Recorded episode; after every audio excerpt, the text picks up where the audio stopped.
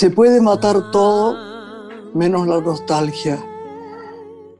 La llevamos en el color de los ojos, en cada amor, en todo lo que profundamente atormenta y desata y engaña. Julio Cortázar, Rayuela.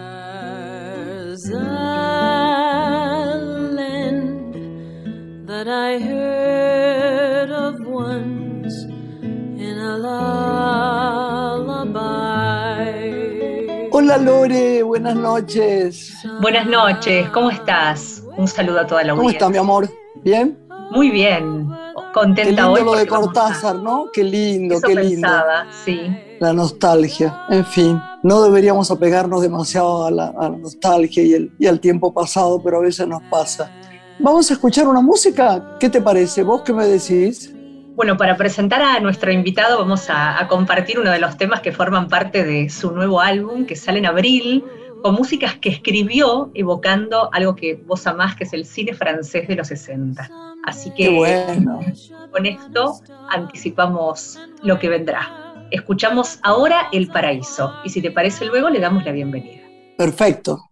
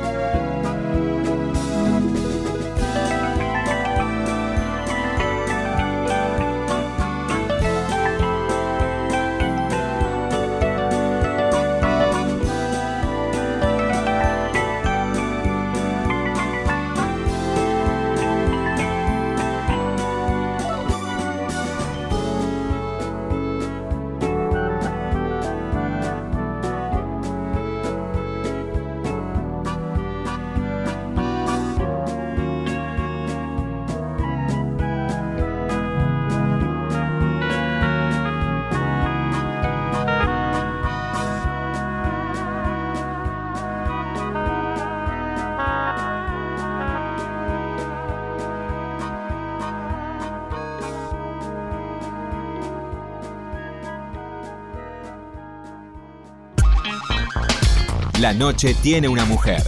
Graciela Borges en la radio pública.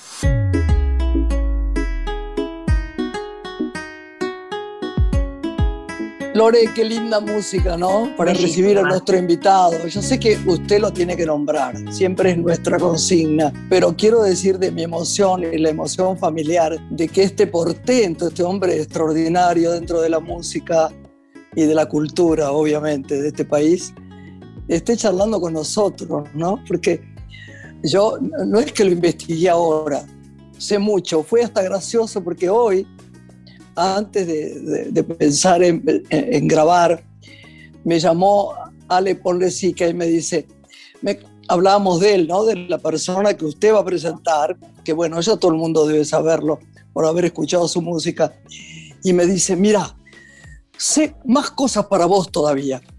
El padre cantaba en Rosario, este, en, ese vino que adoro, en el Cairo.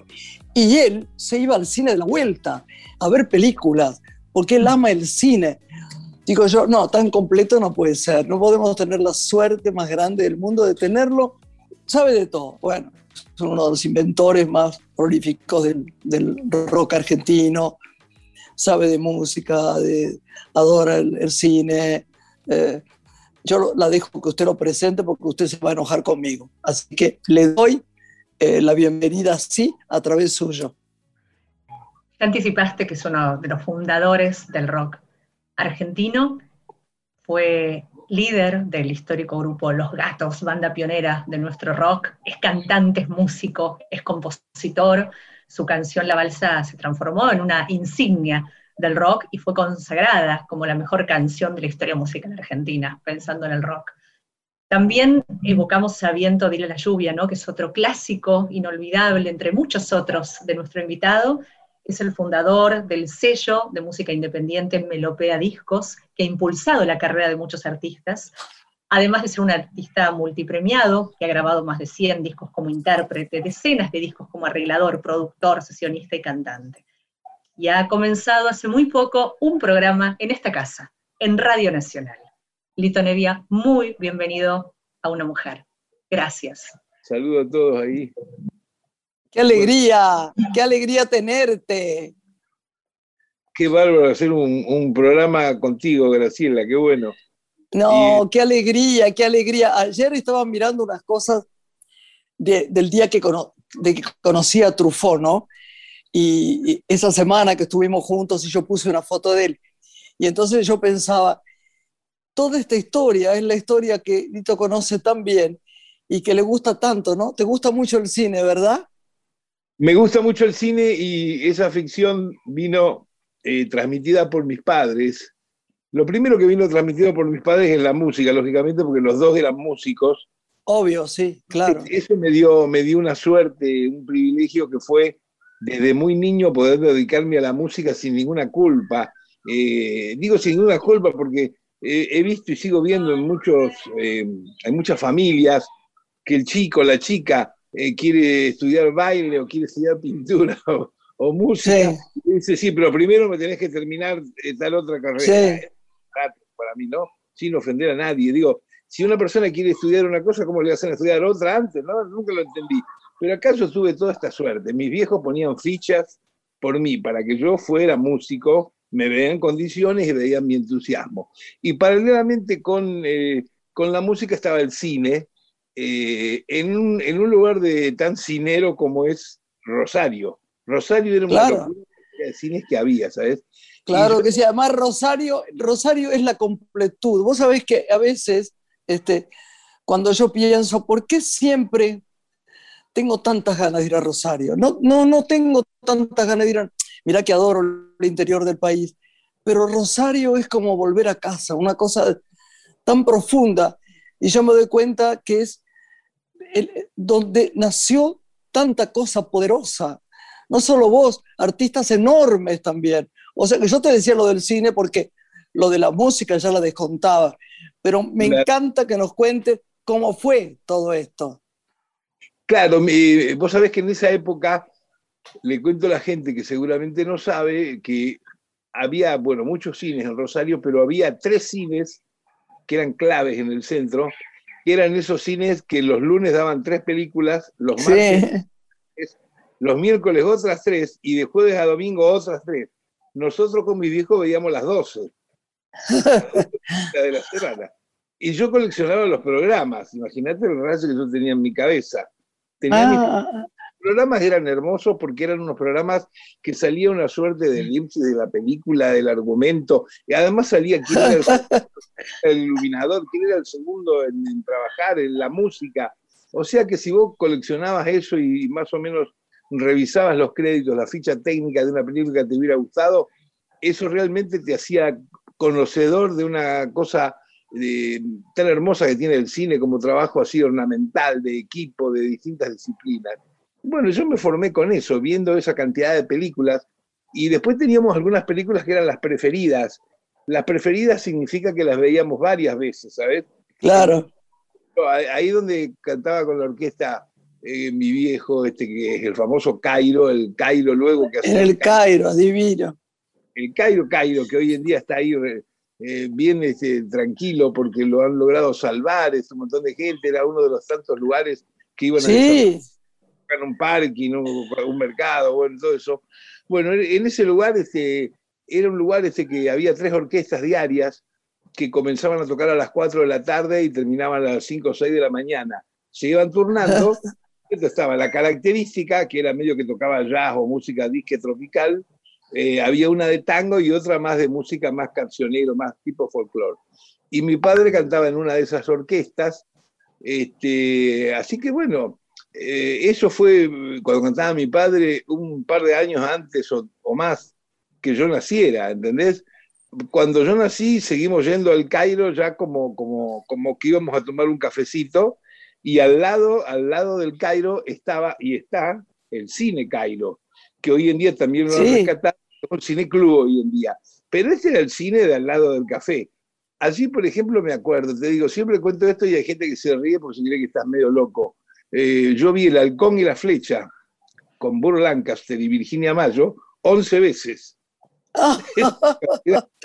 es mucho. Claro, y después tengo, tengo otro, tengo otro récord impresionante. Y un día vino un tipo a, hacerme una nota sobre el cine, ¿no? Eh, y me dijeron que soy fanático, me dice que sí, sí, sí.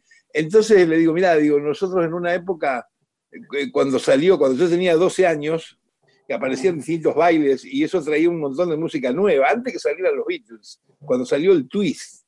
Sí. Entonces había salido una película que se llamaba eh, era bien para, para, chiquitos de 12, 13 años. Vamos al twist, se llamaba la película.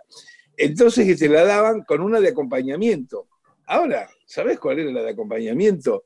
Era Infierno 17 de Billy Wilder. No. Ya está en el, estudio, en los, en, los, en los, lugares donde se estudia cine. Bueno, de culto, claro, es de culto. Ah, claro, sí. Yo fui con un amigo mío, Marchetti, un loco como yo, fuimos a ver la película esta 12 veces y lógicamente las 12 veces nos quedamos a ver la de Willy Wilder. O sea, cuando fuimos, ya estábamos para trabajar en Cañero Cinema, para hacer y ya podía, era tanto, sabíamos las escenas, quién hablaba, quién trabajaba mejor, quién trabajaba peor. Pero bueno, era esa cosa de cuando te entusiasma algo del arte, que además si lo profundizás y le das bolilla, eh, finalmente vas adquiriendo una prestancia, eh, una explicación también de algunas cosas, por qué se filman de una manera, de otra. Así que eso fue una cosa que nunca paró conmigo con el cine y yo tengo en mi casa centenares de libros de cine, inclusive de técnica, de cómo se filma, cómo esto, jamás con la pretensión de yo dirigir, porque sé que no se puede hacer una vida como yo me dedico a la música y también dedicarse al cine. Lo único que hago cuando puedo con el cine es la música, la banda sonora de algunas películas. Pero lo que, lo que yo este, eh, leo de cine para ver cómo dirigieron esto, eh, hace dos años me agarró el ataque por estudiar lo de la iluminación y descubrí que había un japonés, Musuraka, que era el, que puso para Cine el de la luz, la iluminación acá, eh, cuando va... la, luz es una de las cosas más importantes de un film, así que hemos seguido los directores de fotografía. Cuando yo era chica conocía a Gabriel Figueroa. ¿Y te acordás que Gabriel Figueroa era uno de los genios más impresionantes de, la historia del cine. Era, era eh, mexicano, pero igual eh, hacía films en todos lados. La riqueza, la riqueza de la fotografía. Había un cuento muy gracioso porque él eh, le ponía la luz a las películas de María Félix, ¿no? Entonces, María Félix era mala como actriz, la verdad, era flojita, pero claro, era muy, muy bella. Entonces, él eh, eh, le decía que se quedara quieta, que le ponía una cosa que se llamaba Dinky. Yo empecé a los 14 años, había un director de fotografía que ponía Dinky sobre los ojos, que te hacía más brillante los ojos. Y entonces, eh, María Félix siempre era muy afectada. Y un día fue tan natural, de casualidad, no sé qué le salió, que se rió naturalmente y se oyó una voz de Gabriel Figueroa que decía, Ay, María, no te rías que te me ajas. Se ve que no, estaba la lupa eso. No estaba puesto. Luchaba contra eso. Y hay unas anécdotas de, la iluminación. Este, yo la vez pasada leía unas cuantas que, tenían algunos de los tipos que, que, luego hoy en día están dentro de lo que se llama el cine noir, el cine negro, ¿no? Sí, claro. Y, es impresionante. Free Land, Jester New, toda esa gente que le, eh, compré un libro muy lindo traducido en España, donde editan por suerte muchísimo de este material, y le hacen un reportaje a Frisland o a cualquiera de ellos, y le dicen, este, eh, así que usted tuvo que ver con la corriente del, cine negro. Y Freeland le dice, ¿qué es el cine negro? Y los no saben qué es el cine negro, no les importa, ellos inventaron eso sin ponerle nombre. Dice, no sé lo que es el cine negro. Y entonces el tipo habla muy bien del tipo que le, hacía la iluminación. Y bueno, lo que hay que explicar es que no había las cuestiones técnicas que hay hoy en día, que son tremendas, que un tipo te inventan. ahí era a mano. Entonces el tipo le decía a Freeland, mira, eh, ella va a venir caminando por, este, por esta calle que está medio oscura y entre las sombras dice, aparece una mano con una daga que la, la mata. Y entonces el de la fotografía dice, bueno, y acá dice, yo pondría, dice, un, un tacho colgando acá arriba, dos acá abajo de costado, y con eso ya está. Y, y filmaban y salía una cosa que parece un cuadro, ¿viste? un tipo que sabe eso de iluminación, ¿no? ¿Cómo descubrís el, el cine francés de los 60 que después te conduce a crear este álbum, que hoy anticipamos un tema al presentarte, que saldrá en abril, que también queremos que nos cuentes cómo va a ser. Sí, bueno, a mí me gusta el cine en general, me pasa lo mismo que con la música. A mí la música me gusta toda la música, yo tengo miles de discos y mal que se crea de que solamente tengo de rock o de jazz, tengo no, tengo de música de todo el mundo. A mí me gustan las cosas hechas con buen gusto y que sean originales. Puede ser de la India, puede ser de Marte, puede ser de Inglaterra, no me importa. Claro, al pasar la vida, al pasar el tiempo, me he dado cuenta de que muchos de estos lugares, que a mí me gusta alguna que otra película o música, tienen, forman una escuela en sí mismo. Entonces me he dedicado a leerlos, a coleccionarlos, y de ahí te haces un poco conocedor. Imagínate que estas películas que me hablas del cine francés son películas que yo las vi a los 15, 16 años de mi vida. Y después siempre las tuve así como pequeño trofeo, porque también ahí aprendí una cantidad de cosas impresionantes. Esas películas estaban dirigidas por muchos tipos jóvenes, mayores que yo, pero jóvenes, que escribían en una revista que sigue saliendo hasta hoy en día, eh, Cahiers du Cinema, Cuadernos Cahiers du Cinema, claro. Y, y, que yo inclusive, yo no sé, yo sé en inglés leer, pero no sé francés. Y yo, mirá, el, el, tarado, compro por Mercado Libre Cahiers du Cinema viejos para coleccionarlos, porque me gustan las fotos que hay, los, los posters que salen. ¿Sabés quién era un genio en Cahiers du Cinema? Georges Sadoul. Ah, Georges Sadoul era uno de los grandes escritores en el Cahiers du Cinema. yo me acuerdo cuando era chica, pensaba que iba a los festivales a los 15 o 16 años, pero todo eso era, ¿sabés qué era? Era, era terminado a mano. Era terminado a mano. Eh, eh, es otra clase de cosas que ya no se pueden hacer, a pesar del adelanto, en la fotografía, en lo que quieras, ¿no? Muy artesanal, sí. Y, y, algunos de esos directores, bueno, que también comenzaron escribiendo en esa revista, como Truffaut que mencionabas, como Jean-Luc Godard, ¿no es cierto? Como Jacques Rivet, como, qué sé yo, eh, eh Barda, este, no sé, bueno, este, Luis Mal, no sé, son, son muchos. Y bueno, con que vos conozcas películas de tres o cuatro de estos, ya conoces más o menos esa escuela de cine, que después no se volvió a repetir. Eh, pasa como pasa también con la música. Eh, digo, si te gusta mucho el jazz, eh, tenés cosas del jazz de una época y después se hereda, continúa otra época y continúa otra, y, todas traen un sonido distinto sin perder la raíz conceptual de lo que originalmente te gustaba. Y esto creo es lo que pasa con este cine francés. Estas películas ahora, para vos verlas, algunas, eh, no sé, tenés que pescarlas en algún ciclo, las podés comprar porque por suerte ahora este, se, publican, se publican con subtítulos, películas del cine de todo el mundo. Hay, que, hay que mover un poco el esqueleto y se encuentra todo hoy en día. Pero bueno. Pero la, gente que le gusta el cine está, está, está haciendo esto, los chicos nuevos. ¿eh? Están siguiendo mucho la historia del cine, por suerte, porque hubo una época en que no hacían eso. Es verdad. Una época más ligera, más. Ahora profundizan, están muy. Porque hay muchos estudiantes de cine. Cuando a, veces vamos a conferencias de prensa que te pasará vos con la música, que sos un grande, eh, te escucharán ahí. Yo voy a los cines y, a veces me siento eh, eh, en, en, en, ese lugar donde tengo que charlar con los que me dicen, no, van a ir alumnos de cine. Y yo pienso, ¿Cuántos de estos llegarán a directores? Porque son miles. Son muchos. En cada ciudad son muchos. Es, como muy conmovedor y saber que no van a llegar todos. Pero bueno, Hay una ficción hacia eso, ¿no? Pasa también. Y es muy conmovedor cuando te encontrás eh, gente muy joven que está interesada eh, por cosas que se habían hecho cuando ellos no habían nacido. A mí me parece que es muy importante este dato. No, no por engancharse, yo no soy de, esto de que todo tiempo pasado fue mejor, la nostalgia. Sí, seguro. Me apuesto al mañana, pero me doy cuenta que es muy importante para hacer lo que hago el pasado que he tenido. Y a veces hay de tipos muy jóvenes que lo que no tienen, no por culpa de ellos, es pasado. No tienen historia. Claro. Entonces, la están haciendo ahora. Y es muy bueno que abreven en estos lugares que puede ser el cine inglés, que puede ser el mismo cine argentino de, determinada época, que puede ser el cine ruso, el cine francés, todo eso. Que yo creo que es, es muy noble eso, es muy noble, la verdad. Lito, como espacio de experimentación colectiva y despertar de la creatividad, pensaba que para muchos músicos fueron los bares, las pizzerías, ¿no? En un tiempo donde se seguía tocando e intercambiando ideas musicales. ¿Qué formato entendés que tomaron esos encuentros en el universo de la música? ¿Se vinculan de otra manera o se volvió más individual el proceso creativo y de intercambio entre colegas? Mira, con la música pasa esto. La música es eh, el arte de tracción la sangre que más posibilidad tiene inmediata de llegar.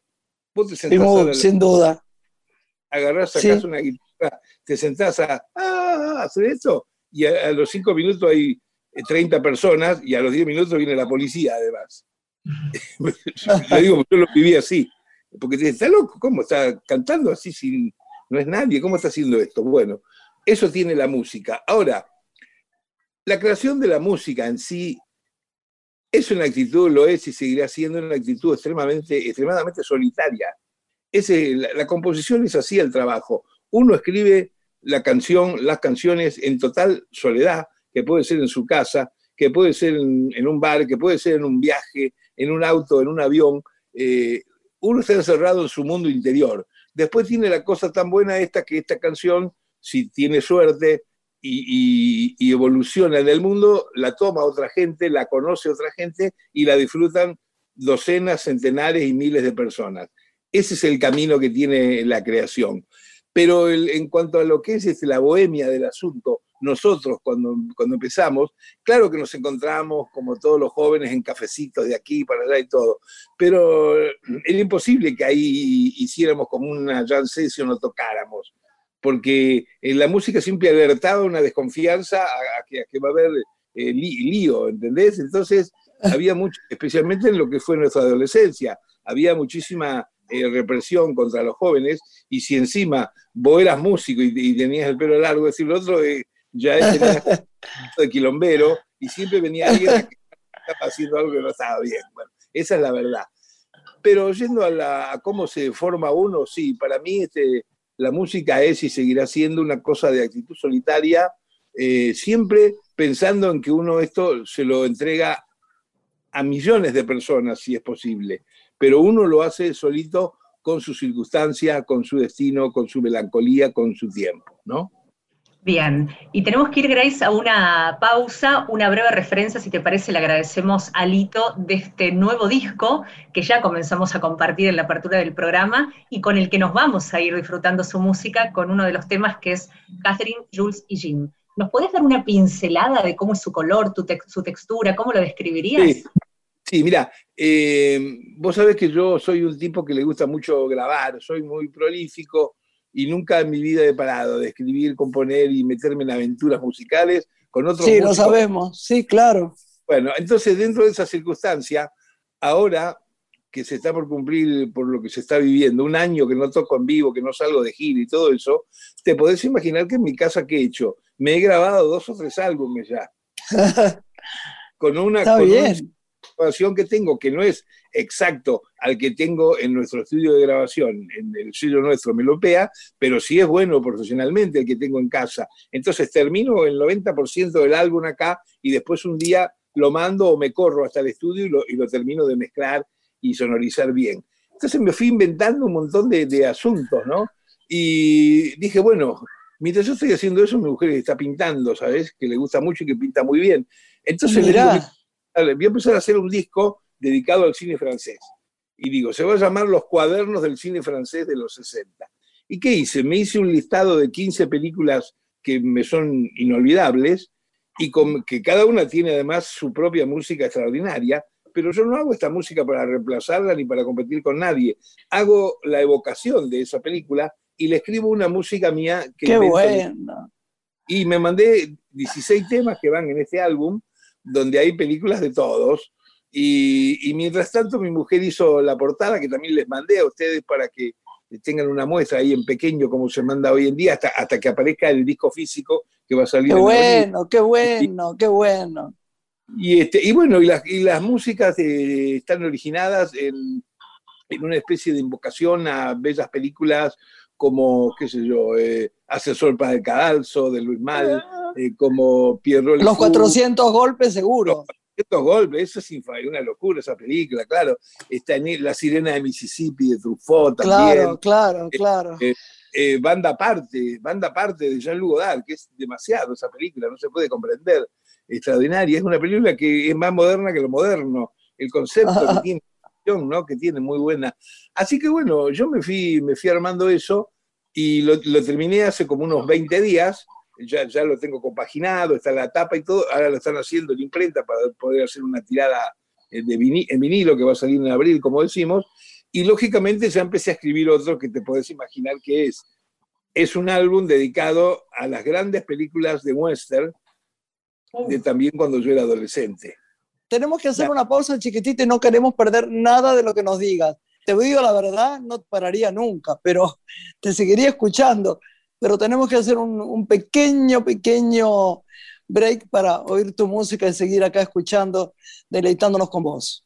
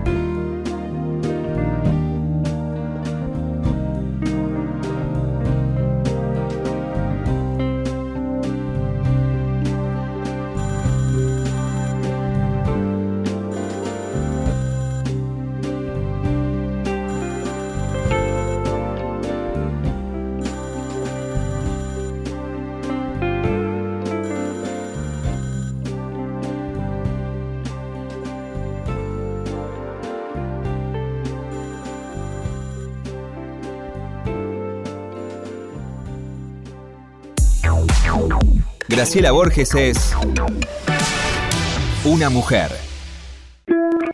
Estás escuchando Una mujer con Graciela Borges.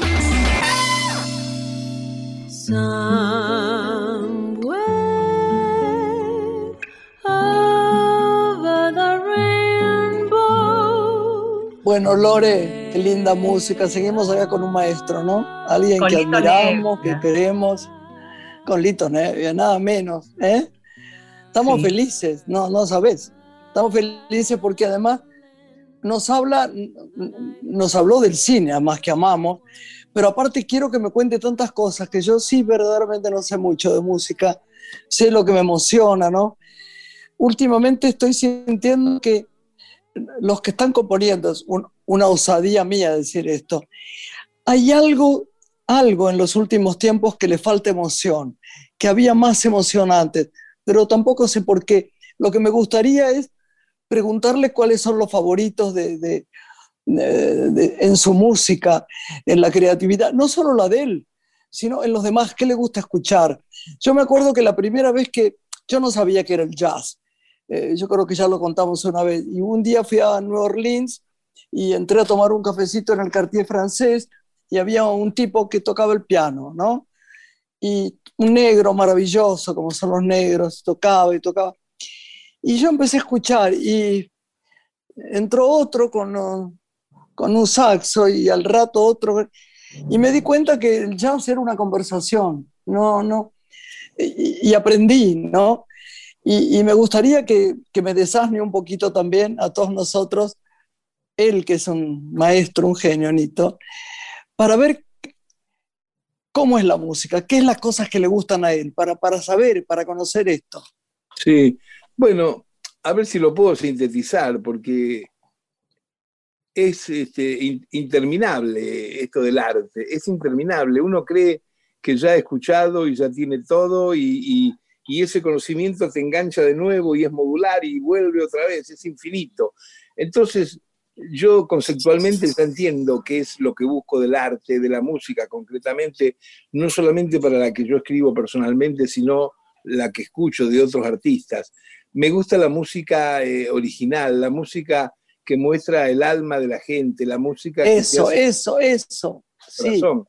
Y creo que un poco cuando vos haces el comentario recién de intro, donde decías lo de la emoción, eh, sí, creo que lo que querías decir, me parece, o, para decirlo de otra manera, eh, es que hay demasiado negocio hoy en día, demasiado business. Sí, Cuando demasiado negocio en, en, una rama del arte, ni que hablar en la música con el poder comunicacional que tiene, la música empieza a transformarse medio piqui piqui, medio pichi pichi, medio, medio aburrido, medio compromiso, como diciendo, no me tengo que mover de este canon porque si no, no va a vender lo mismo que el anterior.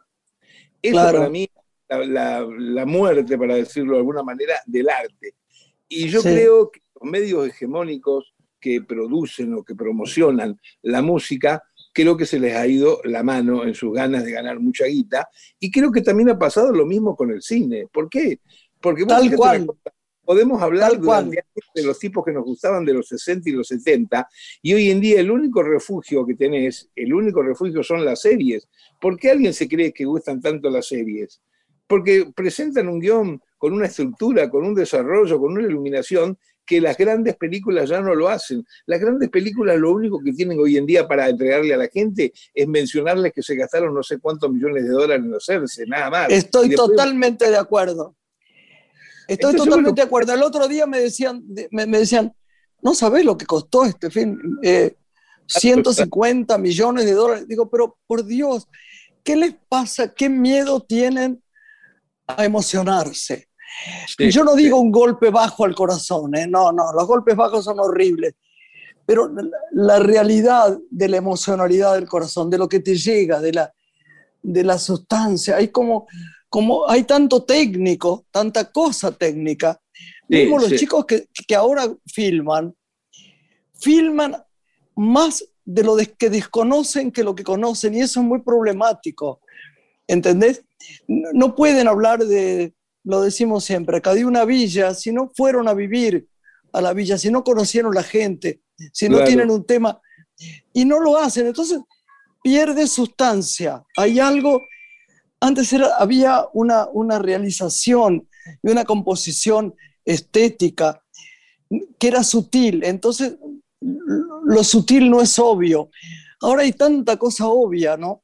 Con estos, eh, con cierto cine de Estados Unidos que hace esos monstruos que, bueno, pero por lo menos para mí me lo parecen. Y hay películas, sí, terminadas a mano. Hay películas terminadas a mano. No son tantas. Sí, sí, a mí me parece que eh, la evolución que ha tenido el, negocio es desmedido con respecto a las posibilidades que tiene el arte en cuanto a, su desarrollo. Se empiezan a confundir y se inventan nuevos lenguajes, pero bajo el argumento de que eso es nuevo y viene a revolucionar. Y en realidad este, no hay nuevo ni revolución, porque quiero decir, alguien que le gusta eh, Eric Satie o Bob Dylan o Franz Zappa o Truffaut, ¿es viejo? No, es una persona que le gusta el arte. Y hoy, sin embargo, en unos lugares te dicen, no, ahora, ahora lo que se usa es esto y lo otro, como si vos no vivieras en este planeta. No entiendo, la verdad que nunca lo entendí. ¿cuándo se daría una revolución de la música? ¿Qué debería pasar para que se dé un proceso revolucionario de grandes compositores y cómo vos visualizás la música de la próxima década. ¿Qué cosas pueden pasar atendiendo a todos los fenómenos de la tecnología ¿no? que irrumpen y la atraviesan? Para mí la revolución sería en muchos lugares volver, si es que lo hubo alguna vez, al estado natural eh, creativo. Por ejemplo, claro. Eh, cuando, cuando aparecieron, vamos a nombrar algo así, eh, cuando aparecieron los Beatles, o mucho antes, cuando aparecieron los hermanos Mars, que yo ah. tenía un año, y con los Beatles tenía 13, imagínate, esos dos hitos. Cuando, esos tipos no salieron porque estaba de moda que los hermanos hicieran chistes y los otros se pusieron de moda porque se dejaban el flequillo. Había algo, algo este, artísticamente tan valioso que pasó generación tras generación y por eso hoy en día te siguen escuchando los discos de los Beatles y te seguís divirtiendo como genios con las películas de los hermanos Marx. Claro, en cambio, claro. que produce en los últimos 10 años, eh, qué sé yo, al mes ya no te lo acordás más es muy difícil que, trascienda más allá del éxito del momento. El éxito del momento que casi siempre además está apoyado con una campaña financiera millonaria que a la larga todo el mundo conoce de qué se trata, pero eso no quiere decir perdurabilidad, ¿no es cierto? Bien. No sé, creo que es eso. Es polémicoso hablar de esto, este, especialmente eh, en un sistema de la vida en donde te encontrás un montón de gente, a veces de otras generaciones, que, te quieren explicar de que ahora todo cambió. La verdad que no, no, no, cambió. Eh, hay cosas que no, se pueden, claro. pero no que cambió. No cambió. En el medio de todo ese océano de dificultades a veces con el arte, te encontrás algunas películas de tipo jóvenes muy buenas, está bien. Muy buenas. A lo mejor no ganan un premio, ni, ni llenan la taquilla, y te encontrás también música de tipo jóvenes que pasa lo mismo. Y yo creo que eso es lo que va construyendo a través del tiempo el arte en todo el mundo, ¿no? Claro, el talento ocupa su lugar natural. Es difícil decir el talento de qué época. Esta persona es talentosa. Lo que hace tiene calidad. No importa si es Chopin antes o, eh, qué sé yo. Eh, o ahora no sé quién, el que escribe. Sé poco de la música de ahora. A mí la, única cosa que me, me perturba totalmente es la marcha Fuera de eso trato de entender todo. La marcha me pone tan nerviosa que soy capaz de llorar.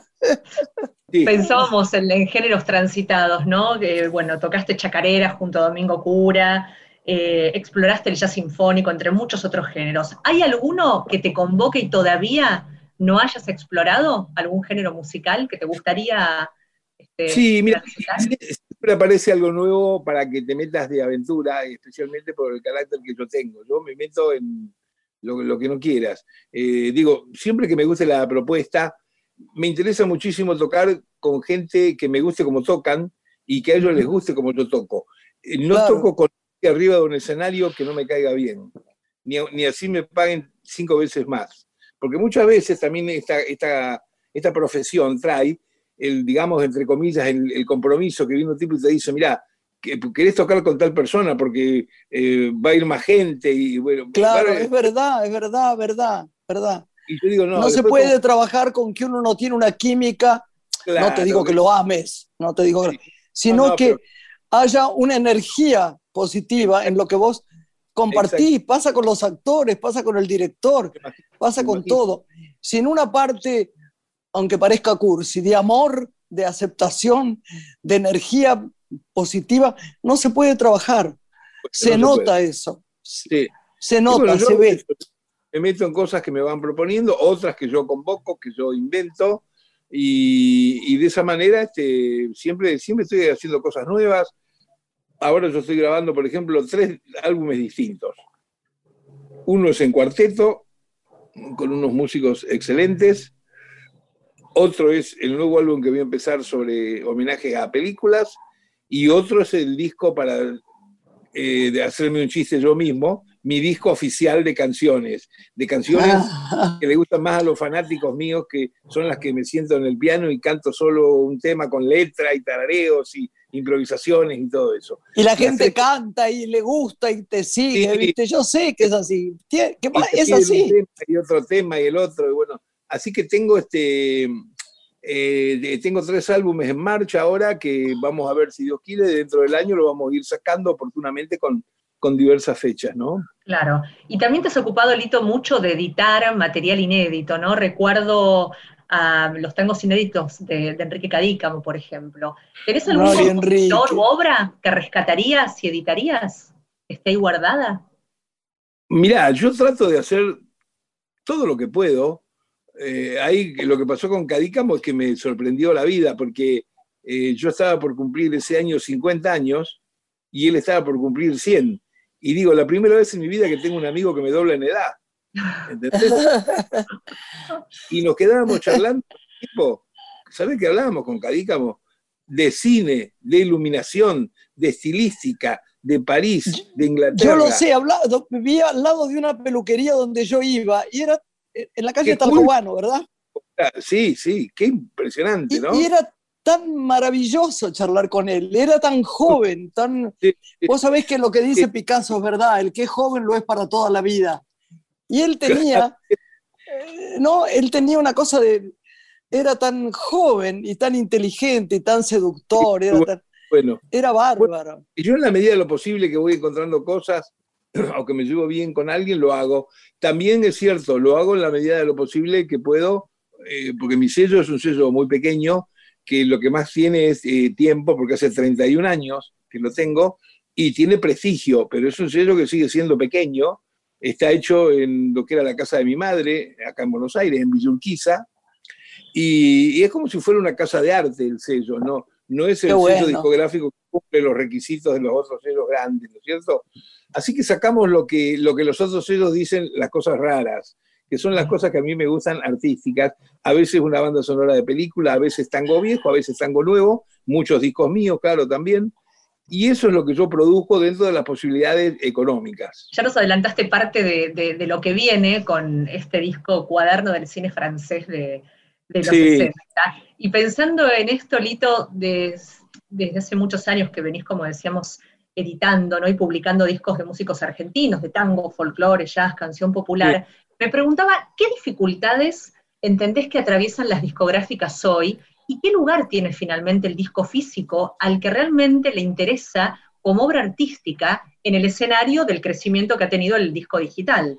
Claro. Bueno, eh, el, disco, el disco físico, eh, ni que hablar el de vinilo, y también el CD, porque también escucho por ahí este, terroristas que dicen que ya no se usa más el CD. Eso no existe, eso no es verdad, por empezar, ¿no? Los que dicen eso es porque van a ganar algún peso por otro lado haciendo otra cosa. Entonces, ¿qué pasa? El disco, el disco de vinilo o el CD es realmente la obra, esa es la obra.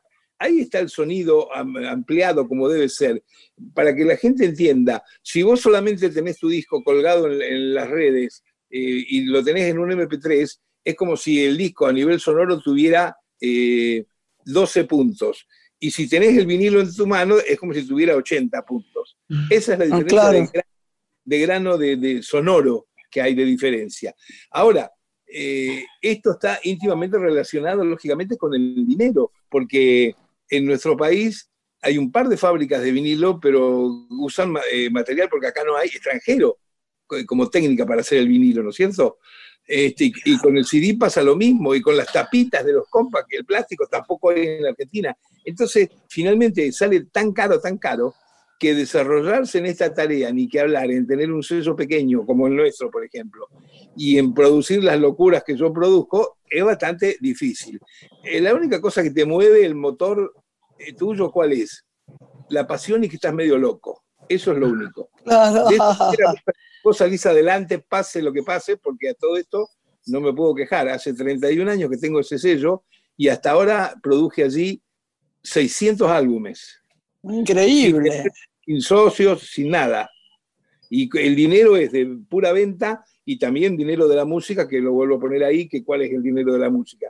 Mi gira. Vamos a ir ahí, eh, a que grabe. Yo voy a grabar un tanguito para vos, como decimos ¿no, Lorena, en el espectáculo. Claro. Con, con, nuestra cantante maravillosa, Adriana Barcia. Qué bueno, vamos a ir a ese sello, que es lo único que nos gusta. si desafinamos, nos echan. no, no, pero bueno, esa, es la historia con esto. Es, muy difícil. Eh, la producción independiente para mí es el futuro del arte. Ya está ocurriendo con el cine, está ocurriendo en parte con la literatura. con todo, eh, con, todo, con todo. Es la única posibilidad en, la medida que la desparigitud que hay entre las contrataciones del tipo que recién inicia en esto y el, que invierte y se mete en ese negocio, es tal la distancia que hay de, maneras de manejo que hace que el, músico, en este caso, cuando pasa el tiempo, necesite tener su propia producción, estar solo para estar mucho más relajado, mucho más tranquilo. Y no tener que estar tan celosamente sobre si vendió tanto o no vendió tanto. Porque, mira, una vez yo estaba, me fui a tocar a um, Washington. Y un día me tomé un tren que inauguraban, un tren eléctrico que en una hora estabas en Nueva York. Bueno, me, tomé ese tren que casi se me caía el pelo de lo rápido que iba. Era una locura. En una Nueva York, imagínate. Y me fui a, tomar algo con Eumir Diodato, este arreglador extraordinario de Barbara Streisand, de Frank Sinatra, de quien quieras.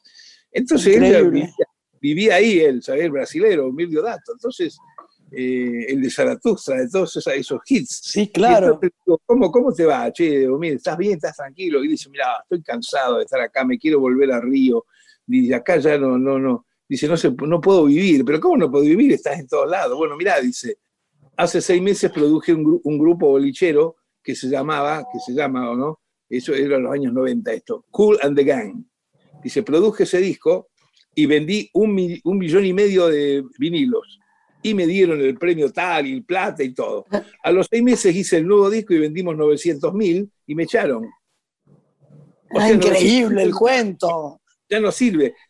Dice, entonces es muy difícil, dice, tener que levantarte todas las mañanas y saber que sos buen tipo si vendés un millón y medio y si no, no sos buen tipo. Tenés razón, tenés razón. Y antes de despedirnos, no podemos dejar de preguntarte por tu nuevo programa que estás haciendo los domingos a la medianoche en Radio Nacional, Planeta Nevia. tomé por costumbre decir que el programa es los sábados a las 12 de la noche. Y ya tuve las, suficientes discusiones con gente que me dice, ah, pero es domingo, otros me dicen, ah, no, es lunes. Nosotros nos pasó lo mismo el año pasado, sí, señor, es verdad.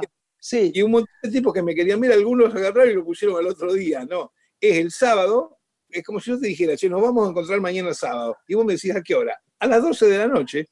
Vos querés decirme además, ah, es cero hora. Y digo, sí, ok. Pero es las 12 de la noche, se llama Casqueta Media, y hablo como un loro, como estoy hablando con ustedes, y paso nada, la Nada, una felicidad enorme. Te queremos mucho, te agradecemos con el alma, no solo tu sabiduría sobre, sobre el universo, que es muy grande, eh, es una maestría escucharte, y, el cariño enorme que te tenemos y la admiración. Te mandamos un beso, Lore, un beso, a este hombre divino. Gracias, Lito. Un, beso grande, y un beso a toda la gente que está con vos en el programa. Un beso grande. Dale, te, estamos escuchando la próxima semana. Un beso grande. Gracias, gracias. Una mujer se ha perdido. Conocer el delirio y el polvo se ha perdido esta bella locura, su breve cintura debajo de mí. Se ha perdido mi forma de amar, se ha perdido mi huella en su mar. Veo una luz que vacila y promete dejarnos a oscuras. Veo un perro ladrando a la luna con otra figura que recuerda a mí. Veo más, veo que no me halló. Veo más, veo que se perdió. La cobardía es asunto de los hombres, no de los amantes. Los amores cobardes no llegan a amores, ni a historias se quedan allí. Ni el recuerdo los puede salvar, ni el mejor orador conjugar. Una mujer innombrable huye como una gaviota y yo rápido seco mis botas, blasfemo una nota y apago el reloj. Que me tenga cuidado el amor, que le puedo cantar su canción. Una mujer con sombrero, como un cuadro del viejo Chagall, corrompiéndose al centro del miedo y yo, que no soy bueno, me puse a llorar pero entonces lloraba por mí y ahora lloro por verla morir. Pero entonces lloraba por mí y ahora lloro por verla morir.